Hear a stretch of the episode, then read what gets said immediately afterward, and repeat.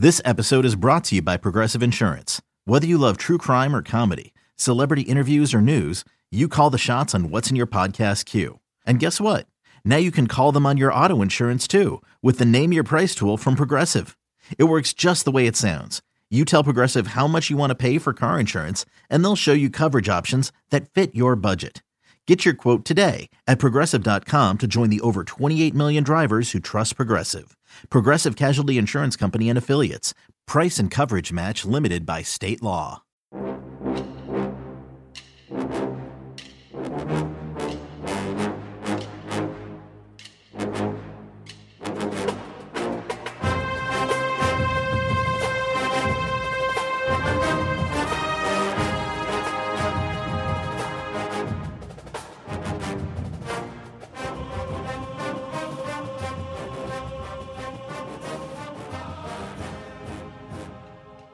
Good morning, Bucknoters. Welcome to the Bucknuts Morning Five here on Monday, June 28th, 2021. I am Dave Biddle flying solo on this edition. I have been off for the last two weeks and I have missed a lot, it looks like, especially when it comes to recruiting. Let's get into some of the high points. We'll start right at the top with JT Tuimoloau. Brandon Huffman is all over this. He's the only one that has a direct line to JTT, and he's been doing a bang up job for months on this recruitment, years maybe. And it looks like it's going to happen this week. Uh, it looks like it's down to Ohio State and Oregon, as I'm sure most of you know. JTT canceled his visit to Alabama, which was huge news. When I saw that, I was really surprised. I thought, you know, as you guys know from listening what I've said on the show, I was concerned that the Bama had the last visit, and I was concerned that he was going to commit to Alabama. Well, that's not a possibility any longer. It looks like he's going to be a Buckeye. It's not a sure thing. You know, Brandon Huffman has his crystal ball on the Buckeyes, which is huge. Bill Kurelic has never changed. He has his crystal ball on the Buckeyes. Could happen as early as maybe this Wednesday. We'll see. I mean, JTT's keeping it close to the vest, but I do expect something's going to happen this week, and it looks like he's going to be a Buckeye. So hopefully, we'll have some good news for you midweek on JTT.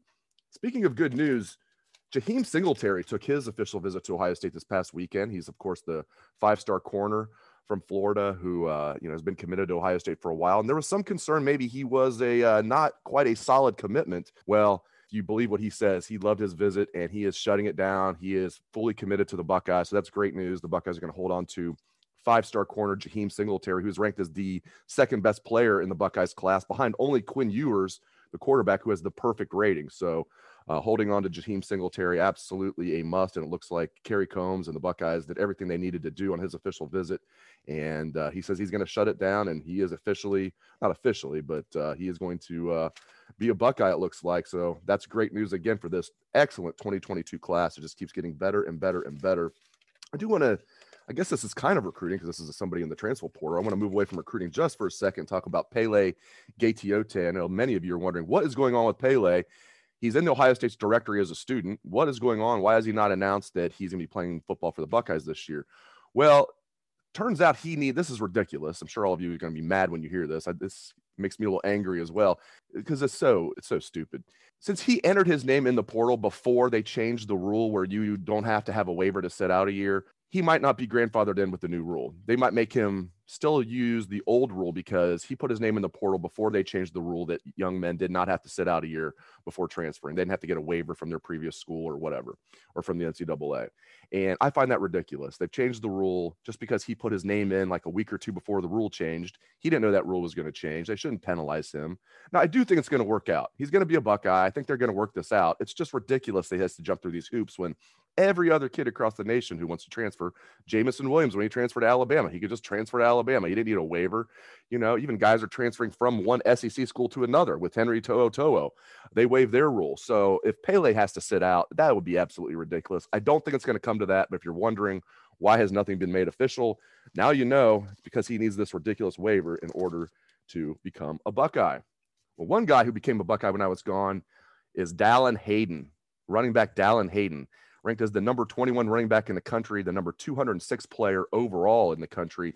And it sounds like his rating is just going to go up, that he is underrated, even though he's still rated as, as a high four star recruit, you know, right knocking on the door to be a top 200 overall player in the country. Sounds like his rating is going to go up. I really love this. Dallan Hayden, five foot 11, 195 pounds. You know, he runs bigger than his size and he's got tons of speed. A kid from Memphis. And I really like this kid, especially when the Buckeyes cleaned up with recruiting at running back in the 2021 class. It wasn't going to be easy in 2022 to get the top running backs to commit to the Buckeyes because they know they just landed TreVeyon Henderson, the number one running back in the country. They know they landed Evan Pryor, you know, the number two all-purpose back in the country, who's going to be a running back for the Buckeyes, of course. So it wasn't going to be easy to land even a high four-star, and they did it with Dallan Hayden, and I'm really happy about that. That Dallan Hayden is going to be a Buckeye. Now, when I look at this 2022 class, it's tremendous. Obviously, it's the number one class in the country, keeps getting better and better and better. And it doesn't look like they're going to lose anybody who's committed, like Jaheim Singletary, as we talked about earlier. So I love this class.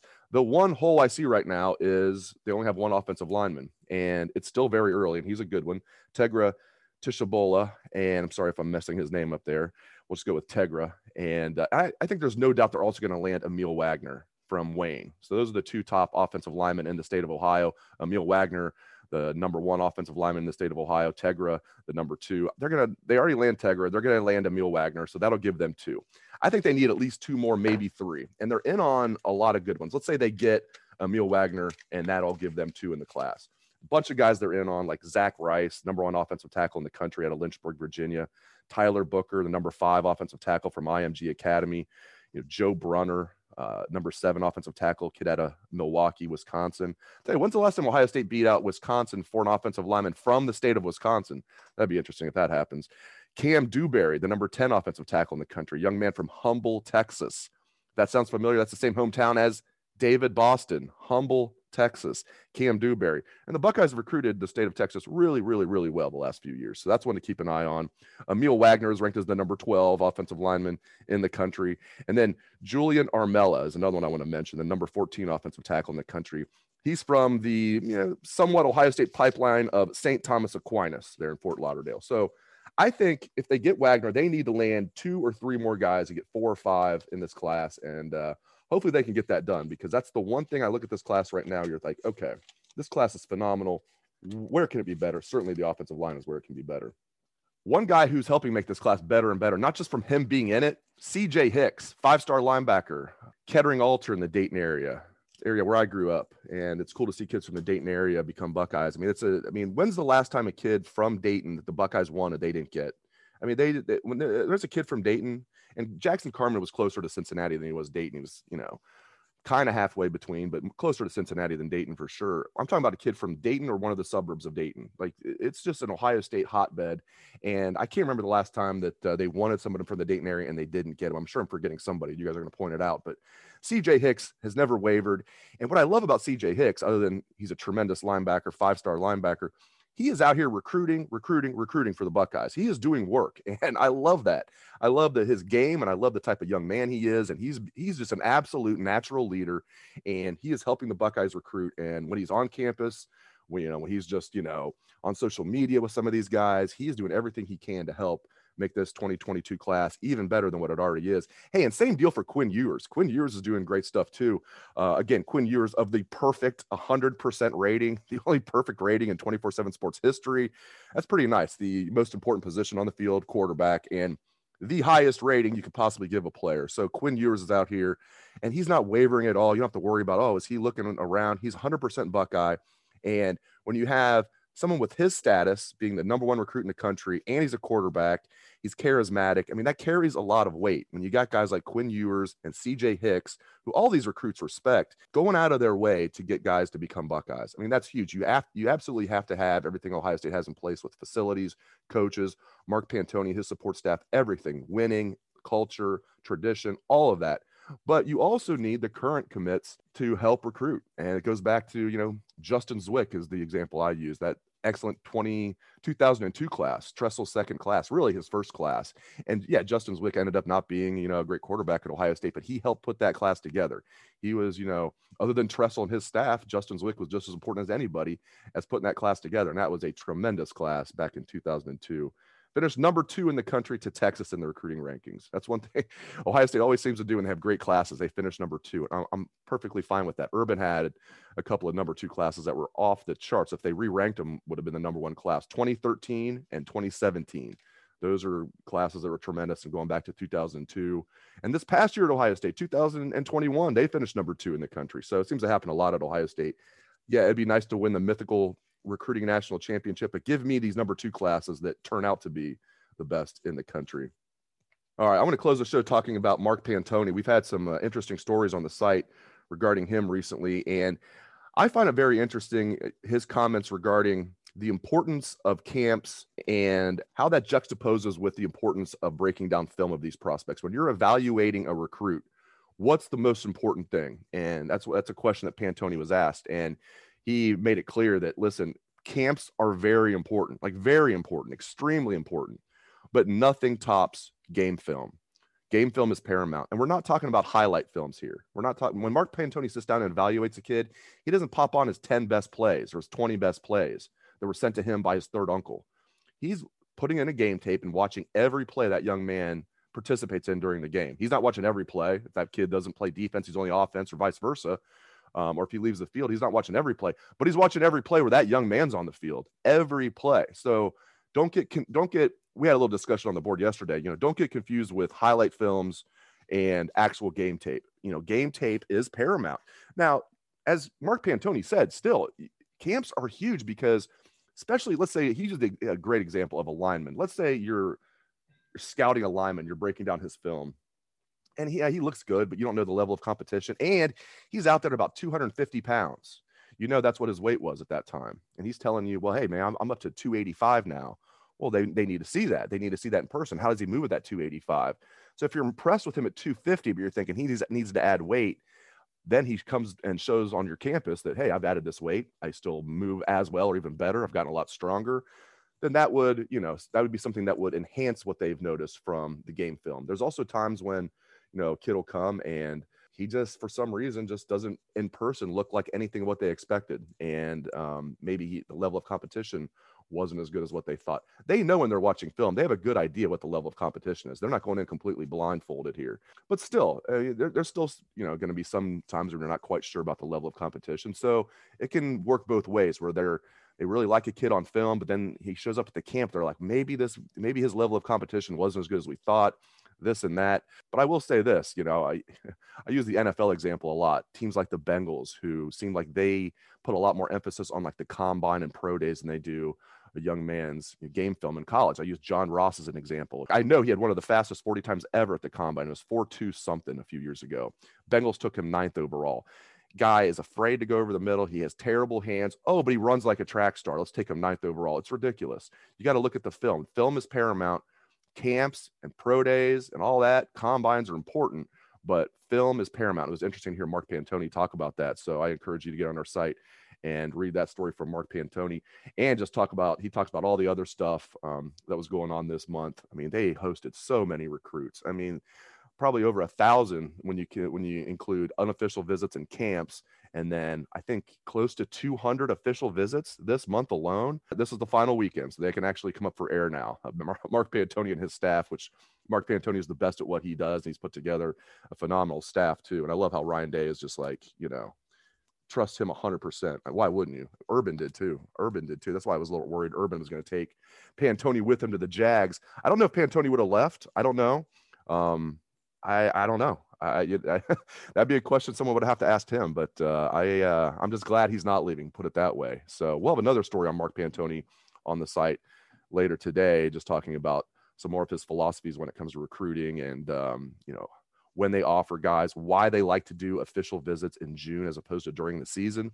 Because Dabo Swinney at Clemson has a completely different philosophy. He didn't host any official visits this month, none. Clemson had zero official visits. They're doing them all during the game days, which is, you know, you could see arguments on both sides of the fence. Pantoni made a great point, though when you have these kids here in June, you spend 100% of your time with them. There's no distractions. The coaches aren't getting ready for a game, which has to take precedent. I mean, you, if you're getting ready for a game, you're Ryan Day. You the one thing you cannot do is lose that game. I mean, yeah, you don't want to lose a recruit either, but you cannot lose that game. And even if you're trying to give the recruit as much love as you can, you're not going to be able to do that when you're prepping for a game. And it also makes it tougher for the kids to get there because they are playing football Friday nights and they have to catch a plane first thing Saturday morning. I'm just parroting what Mark Pantoni said here. It feels like I'm just reading verbatim what he said in the story that I wrote yesterday. But it's very interesting. I I, I like Pantoni's philosophy a lot better than Dabo's here because yeah, the game day experience is really good. But keep in mind, and Pantoni pointed this out, just because these kids take official visits to Ohio State in June, they can still come back for an unofficial visit for a game day and get that experience. But this way, they get, you know, all the attention spent on them during their official visit in June. They get to come back, you know, see a game, get that atmosphere. But you know, then the coaches don't have to be worried about like, oh, we've got to spend all this time with this recruit, even though we're trying to do a thing called win a college football game. So I really like what Pantoni's doing, how they loaded up in June. They did as many as they could in June, and it really frees up um, the season to focus on the season while still doing what you need to do in recruiting. But I love getting this head start, and I think it's going to be interesting to see what happens if Clemson's going to, re- you know, kind of regret what they did, and Ohio State's going to be like, yeah, you yeah, too bad. You should have followed our lead. It's going to be interesting to see how it turns out. Or maybe Clemson will say, see, we know what we were doing. We have the better class. I tend to think it's going to be really tough for Clemson to catch Ohio State. Uh, maybe anybody else. I did think, eh, who knows? Alabama, as soon as we say this is going to be the year Ohio State finishes with the number one class, Alabama will find a way to catch them in the last week or something. But regardless, this is going to be a tremendous 2022 class. And uh, I'm pretty fired up about it. Also fired up about being back in the saddle. This has been a fun Bucknuts Morning Five. Thank you for flying on this solo journey with me. I hope everyone has a great day. Let's hear that Buckeye swag, best damn band in the land.